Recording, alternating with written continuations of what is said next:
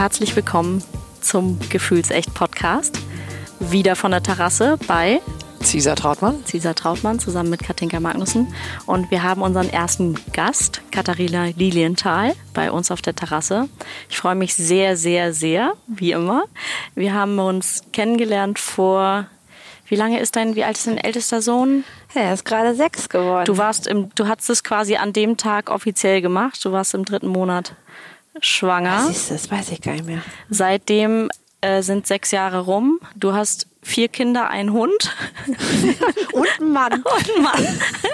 Ich habe zwei Kinder, kein Hund. Ähm, und äh, ich, äh, ja, wie soll ich dich vorstellen? Wir kennen uns über die Männer tatsächlich. Ich bin mit deinem Mann zusammen aufgewachsen in Kiel, genau wie Christoph auch. Wir kommen also alle irgendwie aus derselben Hut.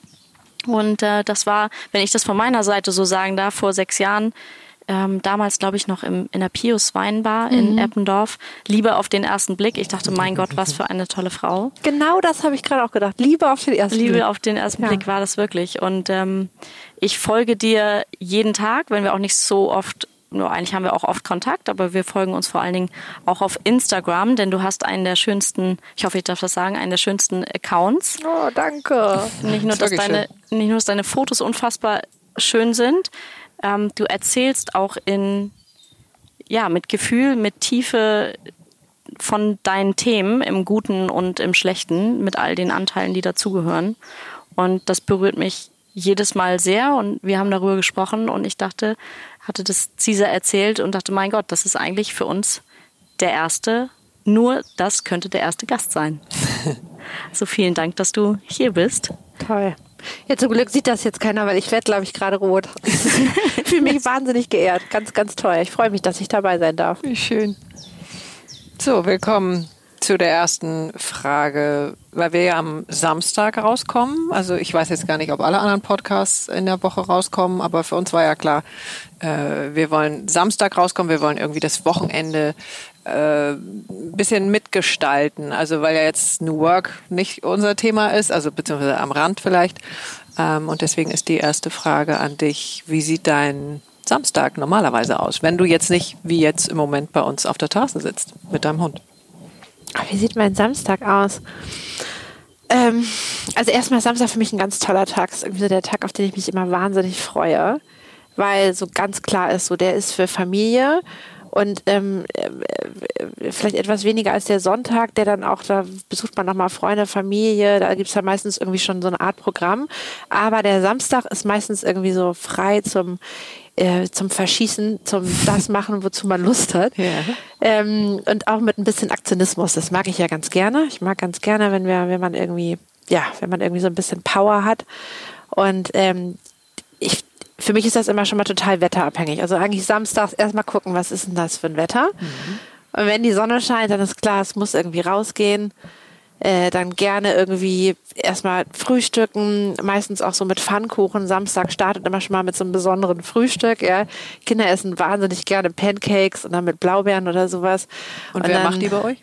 Ja, die mache ich. Ah, ja, gibt ja verschiedene Varianten. Ja, ja, wobei die jetzt tatsächlich anfangen, auch schon bei den Pfannkuchen mitzuhelfen. Hm. Ja, also ich, ich backe und äh, koche allgemein ganz gern. Katinka weiß das. Wir sind ja beide auch so ein bisschen Baking-Buddies mhm. und ähm, beim Backen helfen die schon lange mit. Pfannkuchen ist ja so eine Sache wegen der heißen Pfanne so, mhm. aber der Große kann jetzt auch langsam da schon so ein bisschen mithelfen mit der Kelle. Also das machen wir gerne so Frühstücks und dann wird, ähm, wenn wir rausgehen, eigentlich immer auch so eine Art Picknick vorbereitet. Das machen wir jetzt im Moment ganz viel auch in Zeiten von Corona, ja, wo jetzt mhm. das Wetter so schön war. Und dann ähm, haben wir so, so ein Lastenfahrrad äh, mit Motor zum Glück, weil wir haben ja vier Kinder. Und dann kommt da alles Wer rein. muss die dann fahren? Du oder macht das, ja, macht das dein Mann? Wir müssen es eigentlich, also eigentlich ist es, ist es, fast angenehmer, genau das Lastenfahrrad zu fahren. Das ist echt ganz witzig ist. Die Kinder da drin sind total gut drauf und das ist auch nicht, nicht wirklich anstrengend durch den Motor halt. Und das andere Fahrrad hat ja keinen Motor.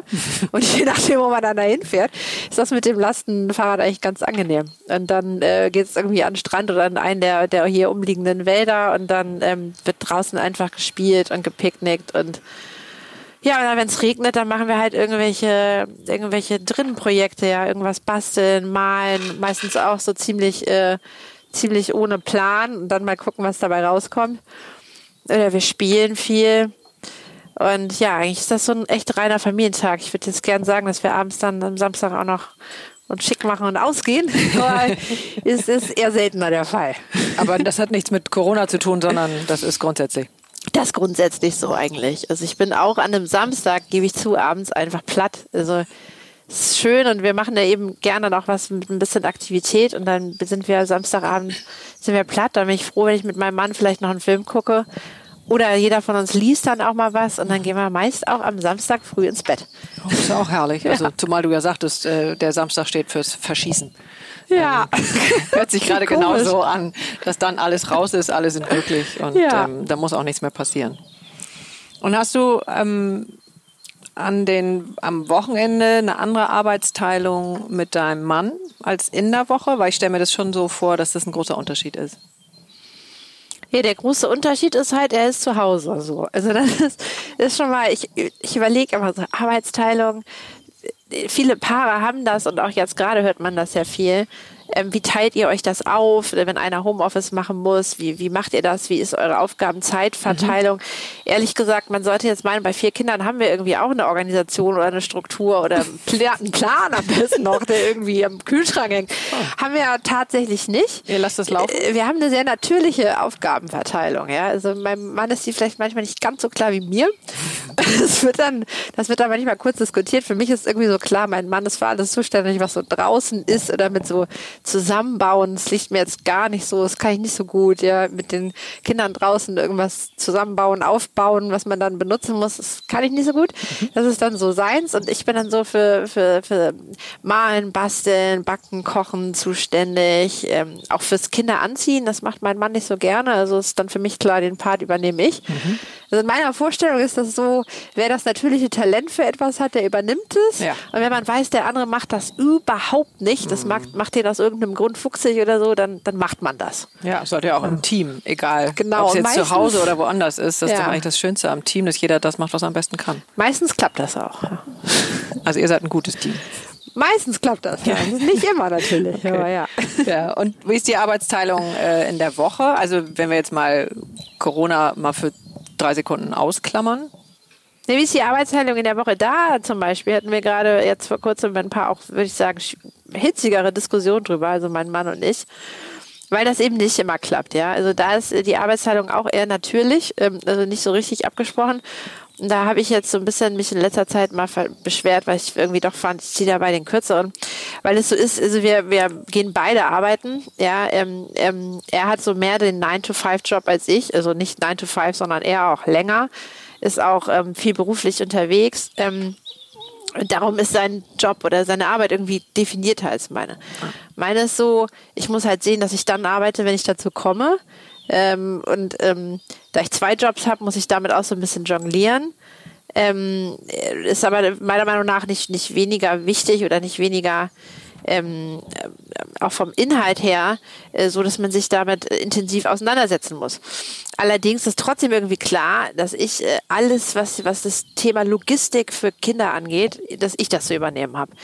Und das ist ja häufig so, dass da werden jetzt viele Frauen denken, boah, ey, das, das, das Thema habe ich auch mit meinem Mann. Weil irgendwie, ich weiß nicht, ob uns Frauen das nicht gelingt, das dann vielleicht richtig rüberzubringen. Und Entschuldigung, weil es gibt sicherlich auch Männer, die das, die das machen. Und an dieser Stelle echt Respekt. Bei uns ist es irgendwie leider nicht so. Mein Mann, mein Mann sagt immer, wieso Logistik mit Kindern, was soll denn das sein? Ja, also hast du mal eine Geburtstageinladung für ein Kind oder, oder, oder musst mal einen zum Hockey bringen? Nee, also ich habe ja vier Kinder und dann, äh, das, es geht ja den ganzen Tag so. Ich meine, euch muss ich das nicht erzählen. Du kriegst E-Mails, es gibt diverse WhatsApp-Gruppen, wo man auch dann irgendwie ständig reagieren muss. Dann hat einer ein Klassenfrühstück und soll äh, Käse mitbringen und im Kindergarten ist Fasching, aber mit dem Motto Unterwasserwelt. Ja, auch das muss Und bitte also was Selbstgebackenes mitbringen. Genau, selbstgebacken mitbringen und ähm, äh, es gibt halt immer Projekte und natürlich haben, haben, gibt es Geburtstagseinladungen, das ist ja auch toll. Da müssen die Geschenke da sein. Es muss klar sein, wer fängt wann den Schwimmkurs an und der ist auch einfach nicht so leicht zu kriegen. Da muss man sich manchmal teilweise nachts irgendwie den Wecker stellen, weil man in irgendwelchen Online-Portalen sich rechtzeitig dafür anmelden Das muss. ist ja Wahnsinn, das war Also aber früher den Kopf. leichter. Nee, das ist, ich kann das wirklich, also wir haben keinen. Ähm, Kein Schwimmkurs keinen ergattert Schwimmkurs oder noch ergattert. angemeldet? Nee, wir haben keinen Schwimmkurs ergattert, Aber du tatsächlich. stehst nachts nicht auf dafür, oder? Ich habe gedacht, ich stelle mich dann nicht morgens um 8 Uhr an die Schwimmhalle, Sag mal. ähm, um mich da an. Du kannst dich auch nur Socken. physisch vor Ort dort anmelden. Und da habe ich gedacht, also wisst ihr was? Ähm, ich überlege mir irgendwas anderes. Also keine Ahnung. Aber und für uns ist das Wichtigste dadurch, dass wir viel im Wassersport sind, dass die Kinder natürlich äh, schwimmen lernen. Ja, genau. Es ist ja auch wichtig. Also genau, genau das war nämlich auch unser Punkt. Ja, Die Vorstellung, dass das Kind dann segeln lernt, ist eine super schöne Vorstellung, ja.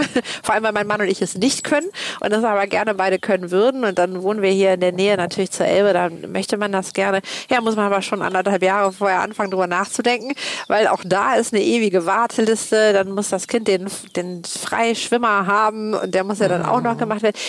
Ist ja auch alles, ist kein Problem und macht man, finde ich, auch alles gerne. Nur, ähm, das war halt so ein, so, ein, so ein Streitthema zwischen uns beiden, dass halt, ich finde, die Gesamtlogistik für die Kinder, die, auch das muss man sich irgendwie teilen. Ja, das war so ein bisschen unser Thema in letzter Zeit. ja, wenn es geht. Vielleicht einmal ganz kurz für den Fall, dass hier zwischendurch ein kleines äh, Hintergrundwuffen kommt.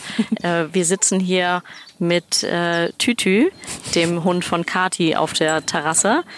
Ähm, das hat sich heute irgendwie so ganz schön eigentlich angeboten, zumal Cesar ja Tiertelepathin ist. Und wir hatten gerade im Vorfeld schon einen ganz äh, schönen Spaziergang, der ja ganz, ganz wundervoll war. Fünf Minuten, damit die Hunde sich einmal kennenlernen. Und du hast dich ja schon kaputt gelacht. Ich habe mich schon, ich dachte, ich brauche jetzt auch einen Hund, weil das ist echt nochmal, boah, jetzt nochmal eine andere Schublade, nochmal eine andere Ebene. Ähm, ja, aber das Thema nehmen wir ein anderes Mal rein, würde ich vorschlagen.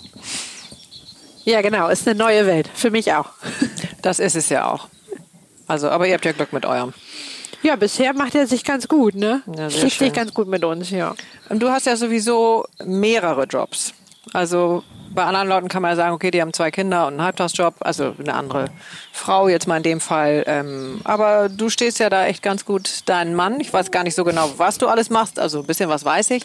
Aber ähm, das kannst du vielleicht gleich nochmal genauer erzählen. Mich interessiert aber das Thema äh, Verantwortung. Also offensichtlich bist du jemand, äh, die gerne Verantwortung übernimmt. Weil sonst könnte ich mir das so, also was ich alles gelesen habe, was ich weiß oder was ich aus dem Podcast der Jungs weiß, was du alles reitest, ähm, da bin ich schwer ergriffen. Ich weiß überhaupt nicht, wie sowas in 24 Stunden am Tag passt. Also das Thema Verantwortung ist irgendwas, was mit dir zu tun hat. Äh, ja, äh, gute Frage. ähm, ähm, auch guter Punkt. Ähm, äh, ja, Verantwortung, ja, ist auf jeden Fall ein Thema. Bin ich auch gerade selbst dran, äh, dass ich viel darüber nachdenke, weil ähm, mache ich das gerne, weiß ich gar nicht. Das ist so, ähm, das war immer so. Ja, also äh, ich habe immer irgendwie war immer klar, äh, Verantwortung ist irgendwie ist wichtig und Verantwortung ja ist auch bei mir, ähm, ist auf meinen Schultern und auch viel ist aber auch auf den Schultern so der der der Leute, so denen ich ähm, an denen ich mich vielleicht am meisten orientiert habe. Deswegen war das auch immer so mein mein mein Vorbild. Und eigentlich war das für mich äh, ich, ich, mir war das glaube ich überhaupt nicht bewusst, dass das so ist. Ich habe das jetzt in den letzten Jahren viel gehört, dass das so wahrgenommen wird. Und deswegen beschäftige ich mich jetzt auch gerade selbst ähm, äh, sehr viel damit, wo kommt das eigentlich her, wie ist denn das entstanden? Ist das eigentlich was, was ich gerne mache oder, oder was mich vielleicht teilweise auch überfordert? Merke ich das eigentlich selber gar nicht? Ja, also es ist, ist echt ein großes Thema. Ja, Stimmt. spannend. Also, weil ich gehe ja so ein bisschen so an den Fragenkatalog, wenn ich mich vorbereite auf jemanden, mit dem wir sprechen. Ähm, ich fühle mich dann rein ähm, und guck, was so hochkommt. Also ich habe nie vorher ein Konzept, ach so, die und die macht das und das und der und der so und so, ähm, sondern ich kann mich nur rein fühlen und meine Intuition leitet mich da. Äh, deswegen bin ich jetzt schon im Glück, dass ich äh, ja mit dem Thema Verantwortung äh, irgendwie was getroffen habe im Positiven, weil die nächste Frage, und das hast du ja schon ein bisschen angedeutet, ähm, kommt natürlich dazu, wie ist das in der Familie, aus der du kommst? Also deswegen, dich dürfen wir das sowieso am Anfang fragen, weil du ja auch Psychotherapeutin bist und auch Unternehmerin und du hast ja wirklich ein riesen Portfolio, was du bedienst und ich stelle mir das eben sehr besonders vor, aus einer Familie zu kommen, in der so viele Sachen schon vorgelebt wurden und mit Sicherheit spielt da natürlich das Thema Verantwortung eine große Rolle. Also Dinge hast du davon geerbt und was, wie machst du das jetzt heute? Also vielleicht magst du da ein bisschen ausholen für uns? Ja, gerne, ja, ich versuch's. Ja, also erstmal deine Intuition ist auf jeden Fall gut. Ich bin auch beeindruckt, weil wir kennen uns ja gar nicht. Das ja unser erstes Treffen heute, Ja. also echt. Ähm, nicht schlecht. Äh, ja, pf, Gott, ja, wo komme ich her? Ich war, ich war, also ich würde sagen, also ich komme aus einer Familie, sehr klassisch so, ähm, Vater, Mutter, zwei Kinder, zwei Mädchen. Ich bin die Ältere. Das ist natürlich, also zumindest für uns Psychotherapeuten immer schon mal klar, das ist schon mal wichtig. Ne? Ja. In, in welcher Reihenfolge steht man in der, Gesch- in der, in dem, in der, der Geschwisterfolge? Ja. Da glaube ich auch dran, dass das einen großen Unterschied macht. Ähm, und dann, ähm, ich komme aus einer, ich komme aus einer Unternehmerfamilie eben. Also mein, mein Großvater war Kaufmann ähm, hat aber hat, hat aber eben dann ein Unternehmen gegründet, das es auch heute immer noch gibt. Äh, das ist die Lindahl. Ähm, das ist ein Industrieunternehmen, ein Zuliefererunternehmen. Ähm, und mein Vater ist, äh, ist der eigentlich Lehrer werden wollte. Geschichtslehrer wollte der werden. Spannend. Cisa ist ja ursprünglich Lehrerin. Wisst ihr? Ich bin Grundschullehrerin. Mhm. Du hast aber auch ein Portfolio also von unfassbar. Ja. Ähm, und ähm, der ist dann aber eben nicht Geschichtslehrer geworden, weil ähm, auf seiner Abiturfahrt, also als mein Vater Abitur gemacht hat, sind die auf eine, auf eine Fahrt halt gegangen, eine Freizeitfahrt. Und da hat irgendwann der Lehrer die, ihn und seinen besten Freund nach draußen gerufen und der Lehrer war wohl ganz blass und mein Vater dachte, jetzt kommen richtig schlechte Nachrichten. Und ihm war eigentlich, sagte, hat er immer so erzählt, sofort klar, äh, jemand ist gestorben und er war überzeugt davon, das ist mein Vater. Mein Vater ist gestorben. Und er hatte gar nicht Unrecht. Es war ein Vater gestorben, aber eben nicht der meines Vaters, also nicht mein Großvater, sondern der Vater seines besten Freundes. Und mein Vater sagt immer, das war für ihn ein Wendepunkt. Da hat er, in dem Moment hat er entschieden, ich kann nicht meine Pläne verfolgen oder ich möchte das nicht länger. Ich kann nicht äh, studieren und Geschichtslehrer werden. Ich muss sehen, dass ich jetzt in das Unternehmen einsteige weil noch ist mein Vater da und noch kann ich das lernen und ich habe die Verantwortung, das weiterzuführen. Und nun muss ich das machen, weil man weiß nicht, wie lange das noch geht oder wie lange mein Vater noch da ist. Spannend. Ähm, ja. Spannend. Also, dass dein Vater sozusagen abgebogen ist, als das Thema Tod in seine Richtung kam. Ja. Und er damit äh, mal eins zu eins sofort abgebogen ist. Ja, genau. Und ähm, und ähm, ja, vielleicht hat mich, also mit Sicherheit hat mich diese auch diese Anekdote, die er uns mehrfach erzählt hat, irgendwie auch schon früh beeinflusst. Ähm, aber unabhängig davon hat mein Vater dann wirklich, ähm, das, das, das war die Einstellung, die er auch gelebt hat. Und sowas überträgt sich ja. Und er war, ähm, er war mit, wirklich mit Herzblut Unternehmer. Er hat dieses Unternehmen äh, wirklich groß gemacht und aufgebaut und auch ähm, wirklich mit vollem eigenen und persönlichen Einsatz auch aufgebaut. Ähm, und das war natürlich auch unser Einsatz, weil wir gehörten ja zu seiner Familie. Ähm, und das, dadurch war das ein Thema, das unglaublich präsent war, immer von Anfang an, dass man Verantwortung hat. Ähm, nicht nur für sich selbst, sondern nicht nur für seine Familie, sondern auch für die Dinge, die man tut. Und in, in unserem Fall war es eben das Unternehmen, die Firma, die Mitarbeiter. Und ähm, äh, das war einfach immer da. Das gehörte genauso ähm, zur Familie wie die einzelnen Familienmitglieder, also wie, wie Mutter, Schwester und ich. Also, das war sozusagen der Teil der Sippe, richtig. Ja, es, ich würde sagen, es war wie, eine, wie, ein, wie ein Familienmitglied. Oder für mich und meine Schwester äh, wie, ein- wie, ein- wie, ein- wie, ein- wie ein drittes Geschwisterkind. Und hat deine Schwester das auch so empfunden? Und ist die auch in der Firma? Oder welchen Weg ist die gegangen? Weil das ja auch immer spannend ist mit Erst- und Zweitgeboren.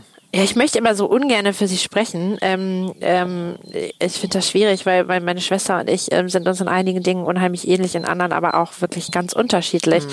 Ich glaube aber, dass ich ähm, nicht zu viel sage, wenn ich, wenn ich sage, ja, sie hat es mit Sicherheit auch als ein sehr, sehr präsentes, ähm, äh, dominantes Thema empfunden, das äh, sich wie ein roter Faden durch unser Leben zog und zieht und ähm, uns, uns sehr stark beeinflusst hat. Sie vielleicht anders als mich, aber ich denke, ich denke, so weit kann man schon gehen, das zu sagen.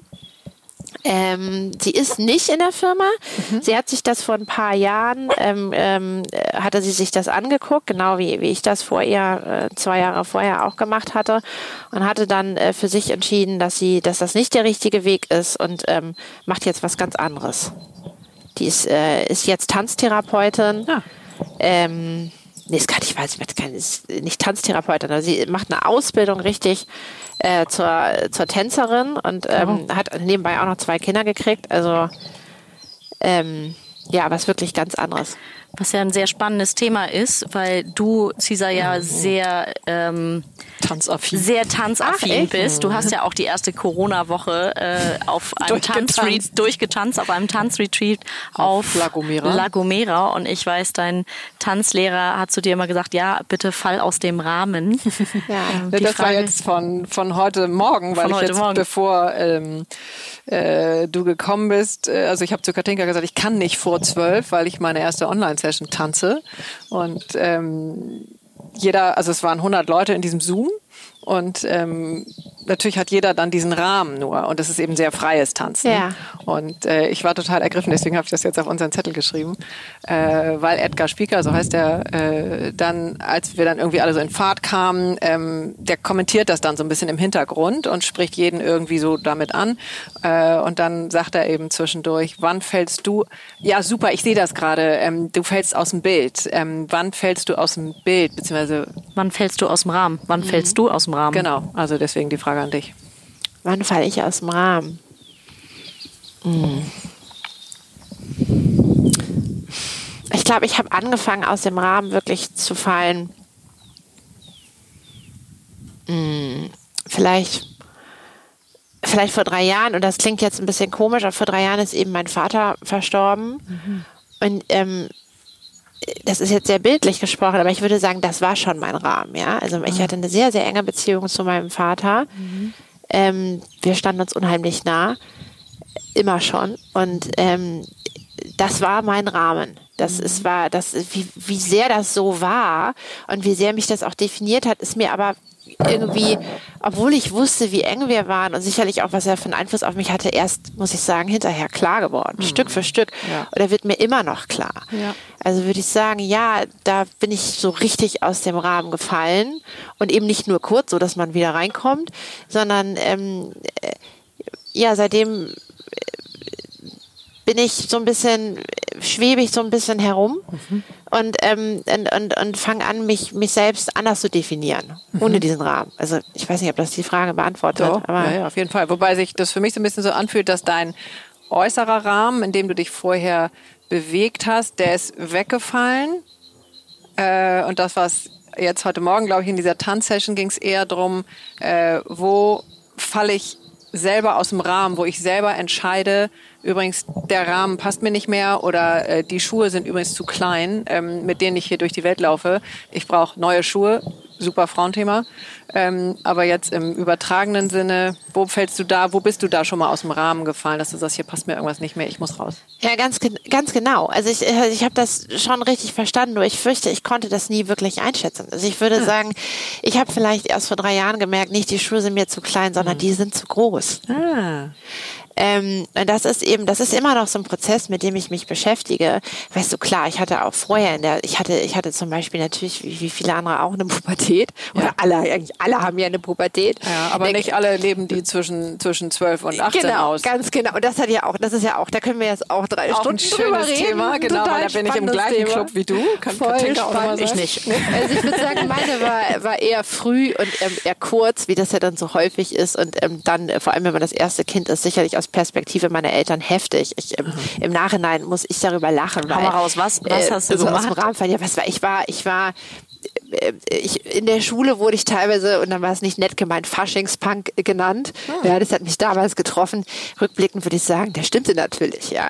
Also ich, äh, aber ich habe mich eben sehr beschäftigt. Ich habe da angefangen, ähm, der existenzialistische Literatur zu lesen, also Camus, Sartre, so. Und das war so ein bisschen auch mein, mein Lebensgefühl, ja. Also so ein bisschen, wie viele Jugendliche das haben. Was, was soll das jetzt hier alles? Äh, wo ist denn der Sinn? Ähm, äh, äh, interessiert es eigentlich irgendjemanden, wer ich eigentlich bin, äh, beziehungsweise weiß ich das überhaupt und werde ja. ich das jemals wissen? Mhm. So all diese Fragen und das hat sich dann eben geäußert in, in der Frustration ähm, ähm, äh, nach innen, die damals zum Glück noch nach außen gegangen ist. Das wird einem dann ja abtrainiert und dann merkt man das nicht mehr. Dann wendet sich diese schöne Aggression, die man überhaupt nicht mehr spürt, hm. äh, gegen sich Auch selbst. Auch ein schönes Thema. Auch ein schönes Thema, genau. damals ging die aber noch raus im Sinne von, ich habe laute, böse Musik gehört und ähm, ähm ähm, gegen das System protestiert. Ähm, ähm, ähm auf, ich finde jetzt, ich habe keine Ahnung, ich habe mit meinem Edding an die Wand geschrieben, Vorsicht Punk ah. und mich dementsprechend versucht zu kleiden. Mhm. Ist mir, glaube ich, nicht wirklich überzeugend gelungen. Aber die anderen haben das dir doch schon mal gespiegelt. Du hattest schon mal einen neuen Namen. Genau. genau. Mal, also irgendeiner hat es gesehen. Ja, ja genau. Ja, das war eben eine kurze Phase. Dann habe ich aber gemerkt, das äh, funktioniert nicht so richtig. Damit bin ich auch nicht zufrieden gewesen. Mhm. Und das war es dann mit dem Frühen aus dem Rahmen fallen. Ja, okay. Und das Richtige, das will ich sagen. wieder rein in den Rahmen? Genau. Mhm. Hat später an. Also eben jetzt erst so vor drei Jahren wirklich angefangen. Mhm. Und ja. das wird ja auch noch dauern. Also, dass der Raum, den dein Vater hatte, ja, das das, wer auch immer den dann nimmt, also ob du ihn dann nimmst oder wie der dann neu gestaltet wird, das ist ja ein langer Prozess. Ja, das ist ein langer Prozess, der mir, ähm, äh, der, der, mir, als ich das gemerkt habe, was da, was da passiert, äh, wirklich große Angst gemacht hat. Mhm. Ist auch ganz interessant, zum Beispiel, als mein, als meinem Vater schon sehr schlecht ging und ähm, klar war auch, ähm, ähm, dass das irgendwann vorbei sein wird, gehen mhm. wird, da habe ich ähm, zum ersten Mal in meinem Leben ähm, ein, ein, Thema gehabt mit Angst. Ich hab, hätte immer gesagt, also alles vieles ist ein Thema, Angst nicht. Mhm. Ja, und dann habe ich, ich kann das ja beurteilen, weil ich ja. selber Psychotherapeutin bin, mhm. tatsächlich Panikattacken ja. entwickelt. Ja. ja. Ähm, also wirklich mit, mit systematisch mit, mit, mit Herzrasen. Ich mochte nicht mehr gerne allein sein. Da fing übrigens meine Instagram-Karriere an. Ja, so Ach so. Weil ich mich nachts einfach beschäftigen musste. Ja. Okay. Sehr interessant auch, dass ich das dann ausgerechnet mit Familienfotos gemacht habe. Das ist, das kann man natürlich wunderschön analysieren. Mir war damals überhaupt nicht klar, was da passiert. Ähm, aber rückblickend macht es total Sinn. Ähm, Angst, Panikattacken, mein Rahmen löste sich auf. Ja. Ähm, das ist furchteinflößend. Das macht mir auch immer noch Angst. Mhm. Aber mittlerweile finde ich es auch äh, einfach wunderbar. Ja, weil es eine Reise die ist. Weil, nee, die sind weg. weil ich kenne den Club ja auch. Ja, also. Gott. Ach so, okay, Sachen, die finde ich schöner. Ja, nee, die sind überhaupt nicht schön. Die, die hatte ich aber tatsächlich nur in der Phase, als, ähm, also das waren waren natürlich ein paar Wochen, ähm, als mein Vater, würde ich sagen, im Sterben lag. Mhm. Da hatte ich richtig diese körperlichen Panikattacken, mhm. wie wir die auch so lehrbuchmäßig äh, mhm. klassifizieren würden. Die sind weg. Geblieben ist manchmal, dass ich noch ein Gefühl von Angst habe, ja, mhm. oder dass ich das jetzt vielleicht auch erst wahrnehmen kann, mhm. ja, eben ohne Körpersymptome, weil es mir jetzt bewusst ist. Wie gehst du mit der Angst ähm, um? Wie gehe ich mit der Angst um? Also jetzt gerade ist ja sehr viel Angst in der Luft. Ähm, mhm. Nicht nur hier, sondern weltweit, kann man wirklich ja. sagen, zum ersten Mal eigentlich mhm. in der ja. Geschichte der Menschheit. Ja, ja klar. Ähm, ja. ja. auch total richtig. Ähm, und wie gehe ich damit um? Ich würde sagen, wie ich mit Angst umgehe, ähm, gerade wenn es so eher so große, diffuse, auch generelle Ängste sind, die jetzt nicht so konkret sind, ja, wie eine, man würde sagen Furcht, die sich auf eher was Konkretes bezieht, aber so ein Thema wie jetzt gerade äh, Corona oder eben auch das, worüber wir vorher gesprochen haben, das sind ja diffusere Ängste. Ja. Äh, der kannst du ja nicht mit Logik kommen oder, ähm, oder, oder die auch, kannst auch nicht immer wegatmen, obwohl ich finde, dass sowas tatsächlich hilft, ja, also auch teilweise ins Körperliche zu gehen. Ähm, ja, ähm, ja, genau. Es ist für also, mich übrigens ein großes Thema. Deswegen ja, ist, ja. ist für mich eher eine neue Erkenntnis, ah, ja. also mhm. das ganze Körperliche. Mhm. Ähm, äh, du, das kann ich mir vorstellen, dass du natürlich ähm, äh, da wunderbar darüber berichten könntest. Ähm, für mich ist mehr so, ich, ich versuche echt einen Schritt zurück zu machen. Also ich ähm, kognitiv, ähm, wenn ich merke, ich kann das nicht lösen und das mhm. macht immer mehr Angst und ja. ich komme dem mit Nachdenken nicht bei, dann mache ich einen Schritt, Schritt zurück und mache echt was anderes. Ja, dann backe ich einen Kuchen. ja, wie war das Beispiel? Zitat noch, was du mir, was du mir irgendwann mal geschickt hast, als ich geschrieben habe, ich backe wieder, ja, und dir geschickt habe und daraufhin du wusstest du, dass du wie war das, dass die, äh, dass die Depressiven äh, grundsätzlich immer backen. Ja, ja, ja, oh Gott, ja, da muss man aufpassen, wer zuhört. Aber ist das so ein Joke Nein. tatsächlich, den ich naja, mache? Also, also, ist auch wahr. Also das ist natürlich ähm, äh, Backen oder so. Ähm, das, das, das, das, da kennen wir schon alle den alten Werbeslogan, ne? Backen ist Liebe. Oh, ich vergaß. Mhm. Ähm, äh, Liebe geht durch den Magen. So. Liebe geht durch den Magen. Also das ist Backen ist, ist dann irgendwie, das ist, da ziehe ich die Parallele zu dem klassischen Versorgungsautarkie-Konflikt. Das ist der, wir würden sagen, das ist der depressive Grundkonflikt. Ja, also so so so arbeiten wir tiefenpsychologisch orientierten Psychotherapeuten und äh, das das ist so. Und ich mache da manchmal meine Witze drüber, aber da ist natürlich schon was Wahres dran. Ja. Aber du bist ja auch die viel bessere Therapeutin, wenn du die Dinge wirklich nicht nur über den Kopf beurteilen kannst, sondern durchlebt hast. Das glaube ich auch. Insofern, Also- ich finde das viel authentischer. Das geht mir ja auch so mit meinen Klienten. Bei den allermeisten Sachen, mit denen die kommen, nicke ich ja nur und denke, ja, kenne ich übrigens. Danke. Wir sind im gleichen Club und ich habe übrigens eine Idee, wie wir da rauskommen. Ja, ist das nicht toll? Also geht dir das auch so? Ich Ja. finde nämlich, ich finde genau das, also ich glaube, je mehr man erlebt hat und auch, ähm, auch ehrlich, ehrlich gesagt, äh, je, je, je mehr Schwierigkeiten man hatte, je mehr Schmerz man auch äh, erlebt hat, desto, also das dauert dann eine Zeit natürlich, aber man, man verändert sich dadurch. Ja. Man, man kann jetzt sagen, man reift oder was weiß ich oder man lernt, aber auf jeden Fall verändert man sich. Genau. Äh, das, ich finde, dass das teilweise Nachteile hat, ehrlicherweise. Darüber rede ich oft mit meinen engen Freunden, die Ja. genau mein Alter haben, meine engen Schulfreunde, Ja. weil ich schon so vieles erlebt habe, was die nicht erlebt Mhm. haben. Und ähm, ich habe ich hab als erste Kinder gehabt, das ist auch war nicht ganz unkompliziert. Ne? Unsere Zwillinge sind sehr früh geboren. Oh. Ähm, mein, ich habe meinen Vater verloren, an, an auch eine äh, schlimme Erkrankung. Ich habe hab Themen schon gehabt, die viele von denen einfach noch nicht hatten. Ja. Und ich merke, das hat mich verändert und das ist manchmal auch nicht schön, weil ich so das Gefühl habe, die können das, also irgendwie haben wir ein Stück weit die Verbindung verloren. Ja. Und ähm, ja, und das, das sind so die Nachteile, aber die Vorteile sind. Und das finde ich so cool. Ich habe überhaupt keine Angst mehr vom Älterwerden. Ja. Weil ich denke, oh ja, auch gerade in dem Beruf, den ich da so gerne auch machen möchte, ich werde einfach nur wahrscheinlich immer besser werden und, und, und, und, und immer intensiver auch arbeiten können. Genau. Und ähm, da freue ich mich voll drauf. Ja, schön. Das ist voll ja, ich finde, das Leben wird reicher dadurch. Was nicht heißt, dass es immer nur lustiger wird. Ähm, aber durch das, du hast es Schmerz genannt, ähm, ja, gehen wir ja auch durch ähm, und reifen daran. So. Und dann kommt irgendwie der nächste Schmerz und dann wissen wir schon, ja, okay, dich kennen wir schon. Äh, und wir wissen dann eben auch irgendwann, und übrigens, äh, ja, es geht weiter. ja. Aber das kann ich gut verstehen, dass es da, äh, ja, dass es dann manchmal schwieriger wird mit den, mit den engen Freunden, wenn die eben so ganz andere Erlebnisse haben. Ja, ja, also gar nicht schwierig. Ich hoffe Gott, dass das meine engen Freunde jetzt nicht hören, aber die wissen das, weil wir das versprechen. Ja. Ähm, also ich bin nicht so ein, so ein Katinka kennt das schon. Ich sage mal, ich bin nicht so ein, so, so social. Ich bin nicht, ich brauche nicht so viele Leute um mich rum. So, ne? Das ist ja auch immer, immer mal ein Thema zwischen mir und meinem Mann. Ich brauche nicht tausend neue Bekannte und ich tue mich schwer damit, wenn ich so in mein Leben lasse, aber meine guten Freunde sind mir wahnsinnig wichtig. Und es ist nicht so, als wären die mir jetzt weniger wichtig dadurch geworden. Aber ich merke manchmal, es ist, es, über manche Dinge ist es schwierig zu sprechen, einfach weil sie es noch nicht erlebt haben. Mhm. Also genau wie mit den Kindern am Anfang. Als die dann ihre Babys kriegten, Mhm. wurde es ja auch ganz anders über Schwangerschaften und Geburten zu sprechen. Und ähm, ja, und das ist, ist was, ja, was, was, was, was dann auch irgendwann natürlich wieder kommen wird. Ja, man be also bewegt sich ja dann auch irgendwann wieder aufeinander zu. Ja. So, manchmal geht es auseinander und dann geht man wieder zusammen und ja. Ähm, ich habe noch äh, eine Frage zu der Psychotherapeutin in dir, Ja, gern. ähm, die also so stelle ich mir zumindest vor, dass du als Psychotherapeutin siehst du deine Kinder ja auch anders oder erziehst sie vielleicht auch anders, ähm, als wenn du jetzt ausschließlich Unternehmerin wärst.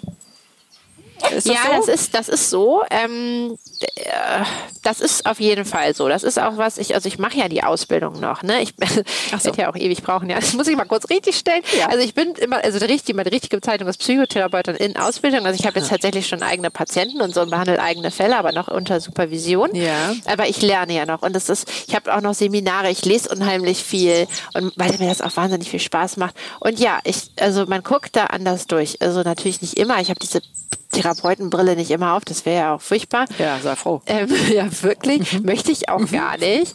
Aber an einigen Stellen, gerade natürlich, wenn man irgendwie was gelesen hat, was einen, wo man so denkt, wow, so, dann das, und dann das beschäftigt, dann denkt man natürlich im Umgang mit den eigenen Kindern auch drüber nach. Und ähm, manchmal finde ich es auch echt hilfreich, muss ich sagen. Ähm, und das beeinflusst mich auch schon. Ja, gerade muss ich sagen, ähm, in, in dieser Kleinkindphase, die jetzt, ähm, ich nehme also um mal ein Beispiel zu nennen, wenn das okay ist. Gerne. So, ich habe ja nun eben auch Zwillinge gehabt, ja. Und ähm, Ist das ein Pärchen eigentlich? ja, junge Mädchen. Und, ähm, und viele sagen immer irgendwie, das erste Jahr mit Zwillingen ist, boah, das ist echt hart. War bei uns gar nicht so. Das erste Jahr war total, würde ich sagen, echt wunderschön und relativ entspannt. Ich fand, aber das ist auch mein Ding, äh, viel schwieriger, ähm, die Phase äh, zwischen dem zweiten und dem dritten Lebensjahr. Das ist ja so, äh, die Analytiker würden sagen, die anale Phase, viele mhm. andere sagen terrible two. Mhm. Gemeint ist irgendwie im Prinzip das Gleiche, ja. Beides nicht so nett. es ist irgendwie anstrengend. Also ja. ich fand es sehr anstrengend. Ja. Nicht jeder empfindet das gleich. Das mhm. war für mich eine anstrengende Phase. Da hat mir das echt sehr geholfen, weil ähm, ich, ich, ich wusste, also fachlich wusste und ähm, das auch nachlesen konnte überall, dass das das Alter ist, in dem äh, Kinder irgendwie den, den Umgang mit Aggression, die ja wichtig ist, mhm. ja, die hat ja eine Bedeutung, mhm. die ist ja, die wird uns so abtrainiert, aber die soll uns ja warnen, äh, dass wir nicht überfordert oder ausgenutzt werden, ähm, dass die, die soll auch nach außen, ja, die mhm. soll nicht nach innen. Mhm. Und in dem Alter müssen Kinder das lernen, dass sie das erstmal nach außen bringen können, um es dann lernen zu können, im Außen zu regulieren mhm. und es dann wieder zu integrieren. Ja, Aber dann, schon eine Aufgabe. Ist eine Aufgabe, vor allem ey, mit Zwillingen, ganz ehrlich. Ja. ja? Also ich in dem Jahr habe ich, glaube ich, ich habe zwei Wörter wahnsinnig oft gehört. Es war meins und nein. Ja. Ja, und das sehr laut. Mhm.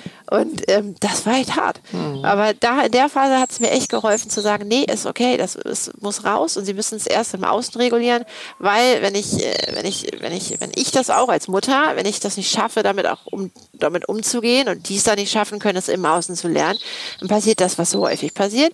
Dann, ähm, äh, dann wird das nicht integriert und dann, dann bleibt es drin. Ne? Und dann mhm. wendet es sich äh, schon früh in die falsche Richtung. Ja, in die falsche Richtung. Mhm. Naja, aber es ist ja echt spannend, da auch den, den Rahmen, da sind wir wieder beim Rahmen, ähm, den zu finden.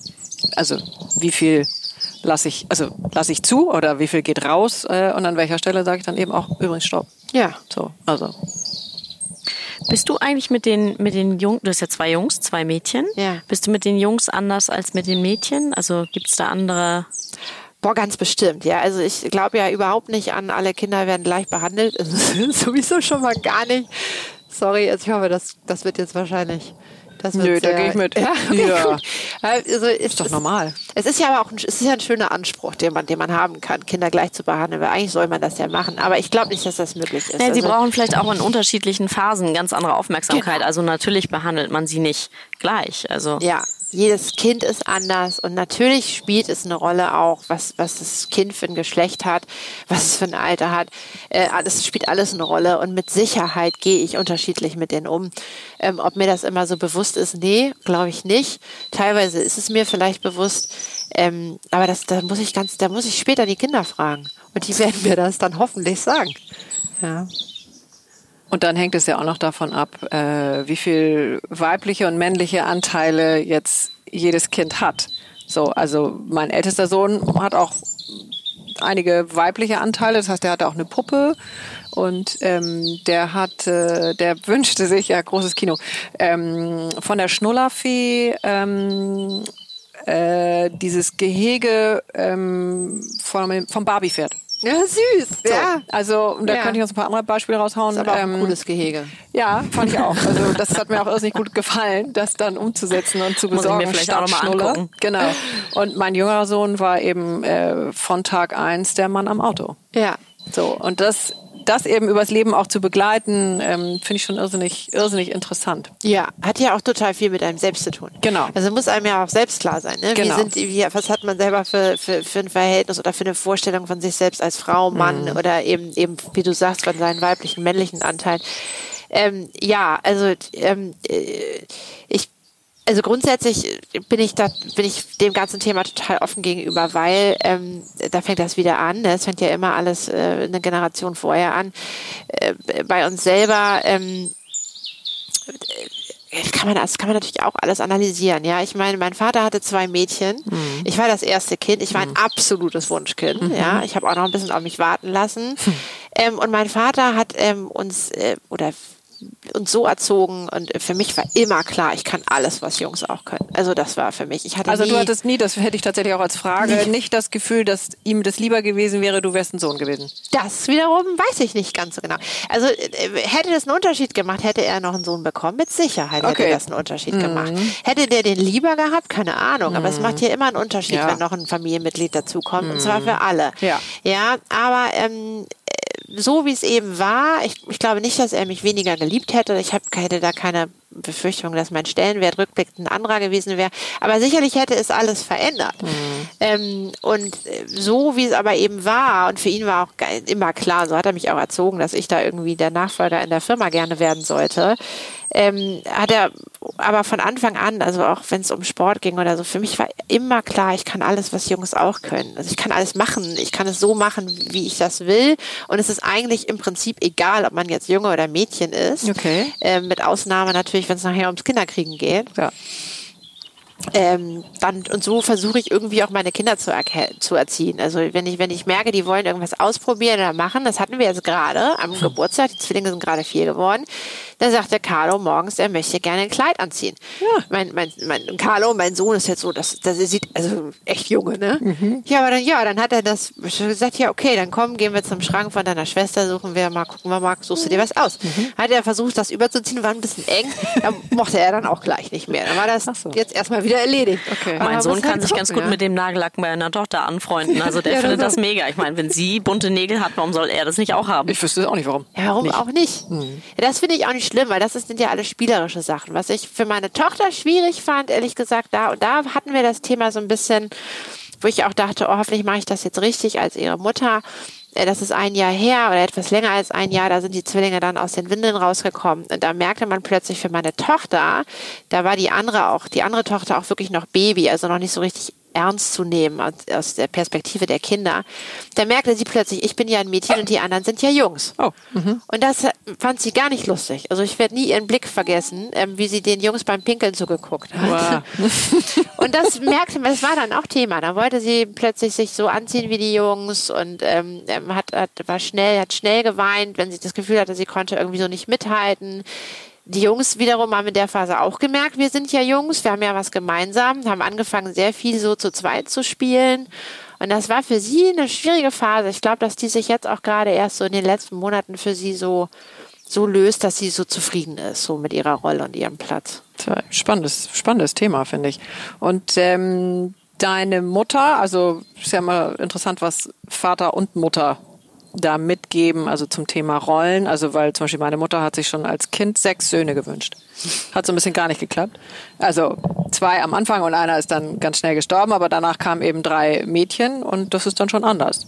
Fünf seid ihr? Ja. Wow. Also wie, was hat deine Mutter dir an der Stelle mitgegeben?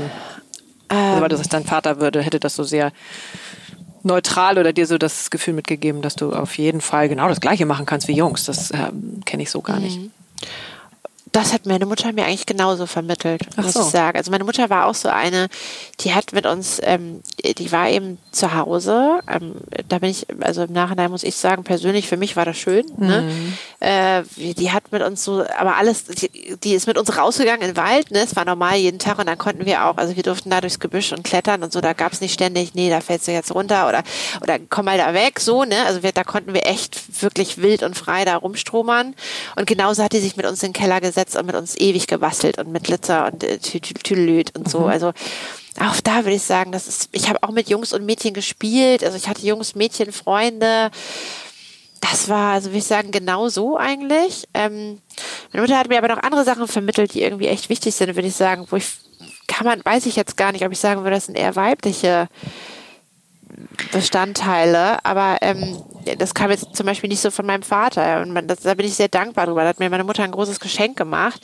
Die, das, die hat mir früh beigebracht oder vermittelt, weil sie das selber auch sehr gut kann, die Schönheit in den ganz kleinen Dingen zu sehen. Ja, oh. mhm. also so. Äh, äh, das finde ich sehr weiblich. Das ist ja, ne, oder? Mhm, ja. Darf man ruhig sagen, ja. das ist was weibliches. Also finde ich jetzt so. Mhm. Und das hat die früh, also irgendwie, weiß nicht, Beispiel, man geht spazieren und, und, ähm, und, und man fängt eine Schneeflocke auf und guckt sich diese Kristalle an. Und, und die, diese Schönheit in der Natur, aber auch in den kleinen Dingen zu sehen, gerade auch wenn es einem nicht so gut geht. Und das ist was, was, was äh, ich als ein Wahnsinnsgeschenk empfinde, was ich auch ganz viel nutze und auch versuche zu vermitteln. Würdest du sagen, dass du beide Anteile heute auch so lebst und in dir hast. Also auf mich wirken die immer relativ, die weiblichen und männlichen Anteile, die wir alle haben, ähm, wirken sehr ausgeglichen auf mich. Äh, Fühlst du das auch so oder hast du das Gefühl, dass du da eher auf der einen oder anderen Seite Das kann ich ganz schwer beantworten, weil so alles, ähm, äh, das, da bin ich so ein bisschen wieder wie bei ganz vorhin mit, mit aus dem Rahmen fallen und, und, und, und vielleicht auch noch früher. Da gehen wir wieder zurück zu, wer bin ich eigentlich, ja? Also wir hatten ja das Thema Pubertät. Ähm, ich ich, ich habe mich, ich, mich lange sehr an meinem Vater orientiert. Äh, es ist, äh, ich will das gar nicht werten, aber ein bisschen auf der Strecke geblieben ist vielleicht dabei, äh, mein, wir, wir Therapeuten würden sagen, mein, mein eigenes Selbst. Mhm. Ja, also ähm, Thema Identität und, ähm, und, und, wer genau bin ich und, und, und, und möchte ich sein und welche Anteile von mir und dieses, dieses, dieses ganz in sich reinspüren, unabhängig von, von den von den Dingen wie Verantwortung, die ja wieder was mit einer Außenorientierung zu tun mhm. haben, ne? oder auch mit den Bedürfnissen anderer. Ähm, da muss ich, glaube ich, noch echt viel nachholen und bin da gerade bei, das nachzuholen. Und ähm, äh, deine Frage ist sicherlich auch ein, auch ein Teil davon. Ne? Also das, das, das Weibliche, glaube ich, habe ich natürlich sehr durch das Muttersein, Mutterwerden auch, ähm, auch jetzt entwickelt. Ne? Es ist, es, es, es und nochmal anders entwickelt, seit dein Vater nicht mehr lebt? Ist da ein anderer Raum dafür? Mm, nicht beim Thema Muttersein nicht, aber definitiv ist, äh, ist ein anderer Raum für mich seitdem. Mhm. Mhm.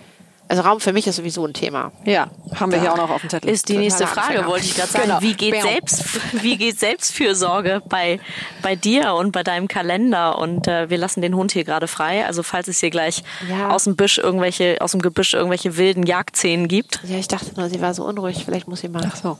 verschwinden. ja, ähm, Entschuldige, kannst du eben noch mal die Frage wiederholen, Katinka?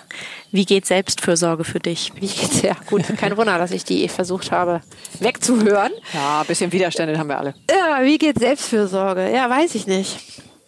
Keine Ahnung. Ich weiß das nicht. Versuche das gerade rauszufinden. Ja, ich glaube, ähm, ähm, äh, ich glaube, das sind alles so Theorien, die ich darüber habe. Ähm, äh, äh, Selbstfürsorge ist, ist, ist wichtig, dass man sich selbst wahrnimmt und seine eigenen Bedürfnisse wahrnimmt, spürt.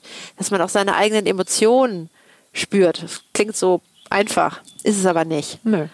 Ähm, nicht nur die Gedanken, die man hat und die, die Kognition, sondern auch einfach das, was man, was man spürt und, ähm, und nicht nur die Bedürfnisse wahrzunehmen, sondern sie sich dann auch erfüllen zu können, ja.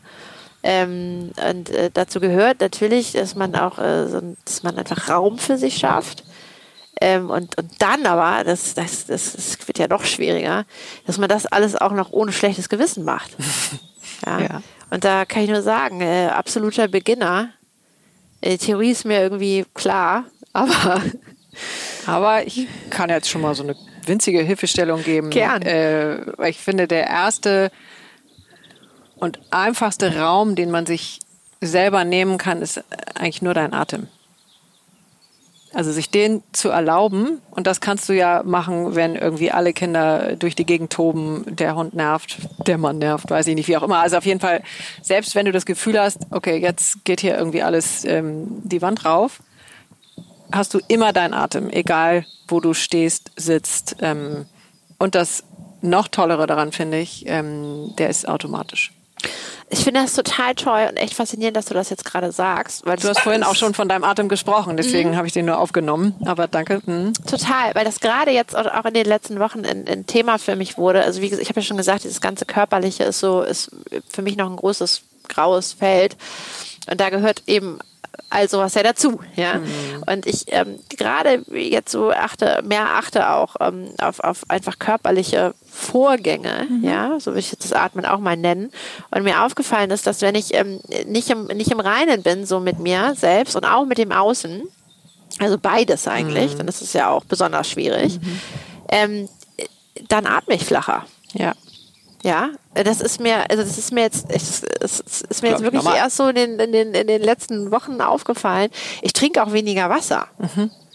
Ja, mhm. da finde ich so ganz spannend. Also dann, ähm, ja, gönnt man sich das nicht mehr. Das naja, tiefe Luft holen. Nee, aber ich denke, dass das total normal ist, ähm, weil wir dazu neigen und so sind wir groß geworden. So ist ja auch so die deutsche Mentalität wir sitzen, also wir verabschieden uns eben irrsinnig schnell ins Gehirn.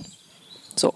Und wenn du das so gelernt hast, dann bleibst du natürlich auch da, weil da bist du sicher und da ist alles in Ordnung. Und ähm, genau. wenn wir jetzt nicht gerade äh, Eltern haben, die Tanztherapeuten sind oder ähm, was auch immer, also was jetzt nur mit Körper zu tun hat, dann sind wir einfach grundsätzlich äh, darauf gepolt, dass wenn unser Kopf funktioniert und wir das ganze Kognitive bedienen, dann ist schon mal alles irgendwie picobello und der Rest ist nicht so wichtig. Ja. So, und das ist jetzt, wir sind, glaube ich, so die erste Generation, also ich würde mich da schon mit reinnehmen, ähm, die sich trauen, dem Körper etwas mehr ähm, Aufmerksamkeit zu geben und kein schlechtes Gewissen zu haben. Mhm. So, also da arbeite ich auch noch mit meiner Mutter dran. Äh, ich kriege da den einen oder anderen Vorwurf, aber das winke ich inzwischen Ich durch. enthalte mich an dieser Stelle. Ah, herrlich. Na, finde ich gar nicht. Also finde, du machst das auch schon ziemlich, ziemlich, ziemlich gut. Und ähm, ja, und ich glaube da, wie überall, die Mäuseschritte, die Mikroschritte sind das Richtige. Und bei dem Pensum, was du so hast, ähm, das kann ich mir nur ansatzweise vorstellen, äh, bist du mit deinem Atem schon so, dass ich abends sagen würde oder mich loben würde dafür, ähm, dass ich eventuell dreimal schon am Tag gedacht habe, hups, ich könnte mal atmen. Mal Luft holen. Mal Luft ja. holen. Ja, Ups, ja. genau.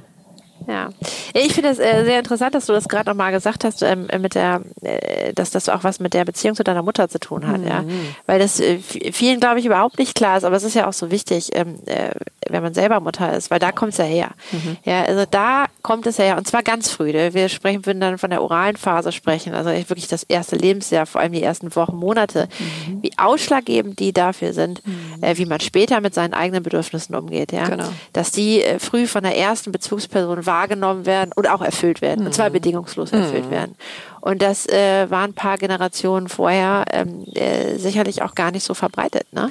Nee, hätte denen auch nicht viel gebracht, glaube ich. Also einfach, weil sie aus einer anderen Zeit kommen. Und, äh, und es ist ja, geht ja auch noch früher. Also ähm, die Seele fühlt von Anfang an. Also es geht ja wirklich bei der Conception los. Äh, und von da an kriegst du alles irgendwie mit, äh, wie deine Mutter atmet, äh, kriegst du alles mit. Und dein eigenes System adaptiert das, was in der, in der Gebärmutter eben stattgefunden hat. Ähm, also kann ich auch aus Erfahrung sprechen. Äh, ich bin in der Anspannung äh, viel, viel mehr zu Hause ähm, als in der Entspannung. So, das muss ich jetzt nicht lange erklären, wo es herkommt, sondern äh, das finde ich einfach total toll und ein Riesengeschenk, dass wir heute die Möglichkeit haben, äh, neue Wege zu gehen und ähm, das wenn es nötig ist, anders zu machen als unsere Mütter oder unsere Väter. Ähm, trotzdem kann man das oder soll man das, muss ich das und tu das auch, das sehr, sehr respektieren, was die gemacht haben. Äh, aber da an der Stelle war das für mich toll, selber Mutter zu werden, um zu gucken, was will ich mitnehmen, also was ist toll von dem, was ich mitbekommen habe und äh, wo sage ich, nee, Kinder, ich biege mal ab. Also das, da ist irgendwas nicht mehr richtig. Und es fängt mit dem Atmen an. Ja, ja, ganz genau. Das ist so wahr, was du sagst, weil es ja ist, also ich glaube ja, oder äh, also eben auch von der, von der Analyse her kommt, dass alles im Prinzip eine Reinszenierung ist, dass wir wiederholen, ja. Ja. Und wir wiederholen auch das, was wir eben nicht hatten, ja. Also auch das kann man wiederholen und das spielt natürlich eine riesen Rolle dann, wenn man selber Ich muss dir unbedingt einen. Artikel schicken, den du gestern geschickt hattest, von dieser männlichen, da ging es um männliche und weibliche Kraft, da geht es genau Ja. um das Thema, dass Genau. wir im Grunde genommen uns eigentlich da, die, das ganze Leben dagegen auflehnen und es auf Krampf anders machen wollen. Ja. Aber im Grunde genommen machen ist es eigentlich alles nur ein großer Witz, weil wir machen es eigentlich ganz genau so. Ja, ist und verschließen uns Ja. dadurch dem, was möglich ist. Was Aber das wäre. muss nicht so sein. Ne? Und da geht es dann eben um die eigene innere Arbeit. Und ich hoffe ja und ich glaube auch, dass da einfach schon mehr Bereitschaft da ist. Und ich würde mir das wünschen, weil je bewusster man sich selbst über seine eigenen Themen ist und seine eigenen inneren Konflikte, dann wird einem das klarer und dann muss man nicht. Dann ist diese, wir nennen das ja wirklich Wiederholungszwang, dann kann man das auch durchbrechen. Ja.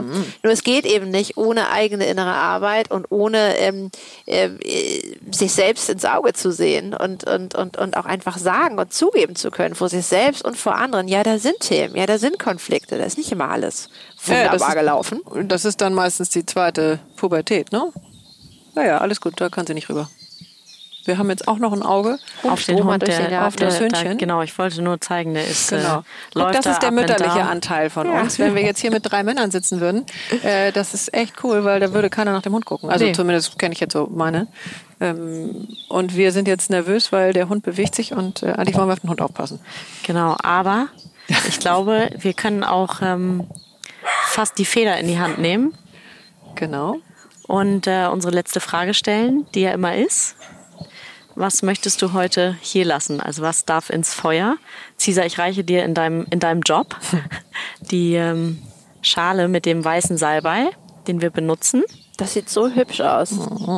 Das äh, tut auch echt. Ich habe das einmal gemacht, witzig. Ich habe da ja halber geglaubt, du willst mich echt auf den Arm nehmen. Die Kinder haben alle nicht durchgeschlafen und es war einfach alles ein großes Desaster. Und äh, du sagtest du, ich komme heute Abend mal vorbei und räuchere mal deine Bude aus. Und ich kann es gar nicht sagen. Es war wahrscheinlich in mir irgendein Gedankengang, den ich dann verändert habe. Aber die Kinder haben seitdem durchgeschlafen. Es hat funktioniert. Es Also, hat ja. echt funktioniert. Das heißt, Also, ich habe jetzt hier die Gelegenheit, ich traue mich So. ja fast gar nicht, aber dann, dann hole ich es raus. Genau. Kann es zu groß sein, um es zu verbrennen? Nein. Nein, gut, ja. Je größer, desto besser.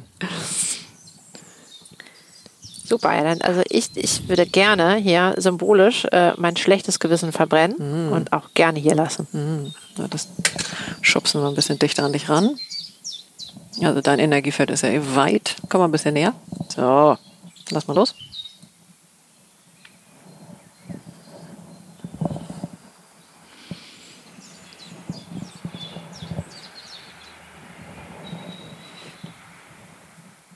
Ruhig mal atmen. Kannst ja einmal noch dich bedanken dafür, dass es da war, weil das ist immer für irgendwas gut. Das hat mich weit gebracht, vermutlich. Ja, genau. Aber darf gehen. Geben wir ins Feuer. Kathi, vielen, vielen, vielen Dank. Ich danke euch. Es sieht so schön Spaß aus, wie du da gerade sitzt und dich einräuchern lässt und Caesar davor mit der, mit der Feder. Ich kriege auch noch ein bisschen was ab für das, äh, das schlechte Gewissen. Ich glaube, das begleitet uns alle. Das ist, glaube ich, echt ein Frauen, Frauending. Auf jeden können Fall. ja die Männer auch mal fragen dann. Aber Wird auch nicht unbedingt erstmal besser, wenn man Mutter wird. Guck mal, das ist das Schöne an Caesar. Die nimmt sich auch erstmal selbst eine große Portion gerade, hast du gesehen? natürlich, hallo. Mhm. Vielen, vielen Dank Total Ja. gerne. für deine Zeit. Und euch unglaublich viel Erfolg mit dieser, braucht ihr gar nicht, werdet ihr haben, mit dieser tollen Podcast. Toll. Vielen, vielen schön. Dank. Ja, Schön. richtig, richtig schön. Und das Schönste finde ich, dass ich zwischendurch überhaupt nicht merke, dass wir Kopfhörer Ja. aufhaben und äh, irgendwie Ja. hier einen Zettel habe, auf dem irgendwas Halbschlaues draufsteht, weil wir es sowieso ganz anders machen. Ganz, ganz toll. Vielen Dank. Danke euch.